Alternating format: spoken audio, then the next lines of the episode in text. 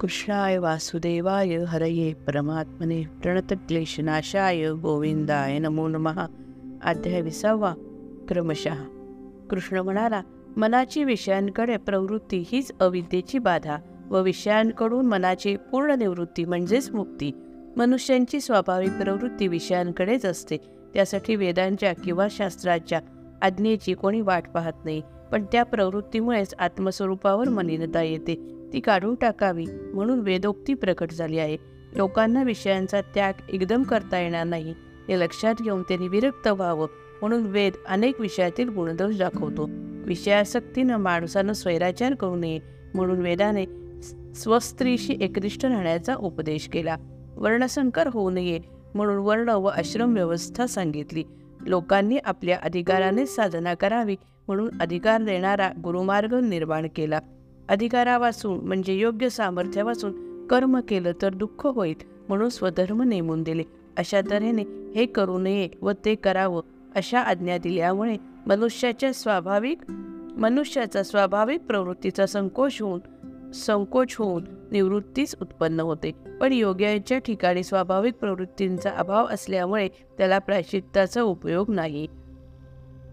त्याचे ध्यान ज्ञान व ध्यान यांच्या अभ्यासाने पापाचा नाश करावा. त्याने ज्ञान व ध्यान यांच्या अभ्यासाने पापाचा नाश करावा. निषेध सांगताना विषयांच्या संघापासून मनुष्याने हळूहळू सुटावं हाच हेतू वेदाने ठेवला आहे. पण हे वेदातील गुह्यज्ञानच आहे आणि गुरूंच्या किंवा माझ्या कृपेशिवाय लोकांना ते कळत नाही. उद्धवाने तत्काळ विचारलं देवा पण तुझी कृपा कशी प्राप्त होईल? त्यासाठी आम्ही काय करावं? त्यावर कृष्ण म्हणाला माझी भक्ती वर सांगितलेल्या अनेक प्रकारे करावी. हाच त्यावरच्या हाच त्याच्यावरचा उपाय. जो श्रद्धेने माझी कथा श्रवण करतो त्याला तीव्र वैराग्य प्राप्त होतो. संसार दुःखात्मक आहे हे भक्त आहे हे भक्त जाणतो. पण एकदम संसाराचा त्याग करण्याचं सामर्थ्य जर त्याच्या अंगी नसेल तर भक्तीनेच आपोआप त्याग घडेल अशी श्रद्धा ठेवावी. आपण विषयात गुंततो याचा पश्चाताप पाहून भक्त माझा धावा करतो. जेथे पश्चाताप नाही तेथे भक्ती व कृपा नाही. निरंतर प्रेमाने हृदयात माझं ध्यान करणारा भक्त निरीच्छ होतो. त्याची भ्रांती नाहीशी होते. अज्ञान व ज्ञान दोन्हीच्या ग्रंथींसह अहंकार ना नाश पावतो. ज्ञान दे ज्ञान ज्ञेय व ज्ञाता इत्यादी त्रिविध भेद विलयास जातात.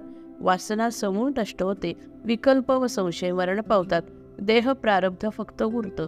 इतर कर्मांचा क्षय होतो आणि त्या भक्ताचे जन्ममरण टळतं. उद्धवा ज्ञान भक्ती व कर्म या तिन्ही योगातील अधिकार भेद मी तुला सांगितले. त्यात माझी भक्ती श्रेष्ठ आहे. कारण स्वतःच्या सामर्थ्याने इतर साधनांची मदत न घेता माझ्या भक्तीनं खरं आत्मज्ञान प्राप्त होतं. मग त्याला ज्ञान व वैराग्य यासाठी वेगळी साधना करावी लागत नाही. खडतर तपाचरण व कठोर नियम पाळावे न लागता माझ्या भक्ताला केवळ भजनाने सर्व फल प्राप्त होतात. कृष्ण परोपरीने सांगत होता तरी उद्धवाचे प्रश्न चालूच होते. त्याने विचारलं देवा तुझी अशी कोणती भक्ती आहे की ज्यामुळे भक्ताला सर्व साधनांची फलं आपोआप मिळतात?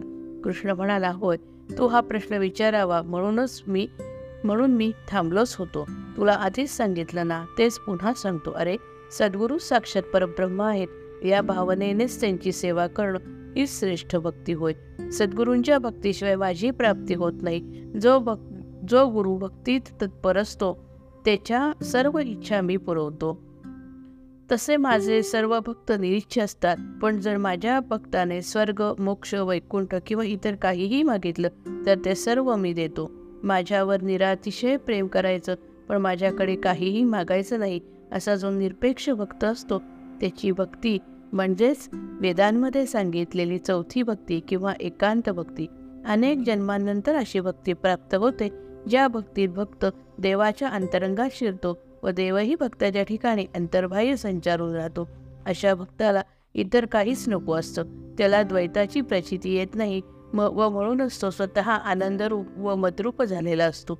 उद्धवा अशा प्रकारे ज्ञान भक्ती व कर्म या तिन्ही मार्गांची व्यवस्था तुला सांगितली व ज्ञान कर्म आणि भक्ती यामध्ये भक्तीच कशी श्रेष्ठ तेही सांगितलं. अध्याय विसावा समाप्त. जय जय रघुवीर समर्थ.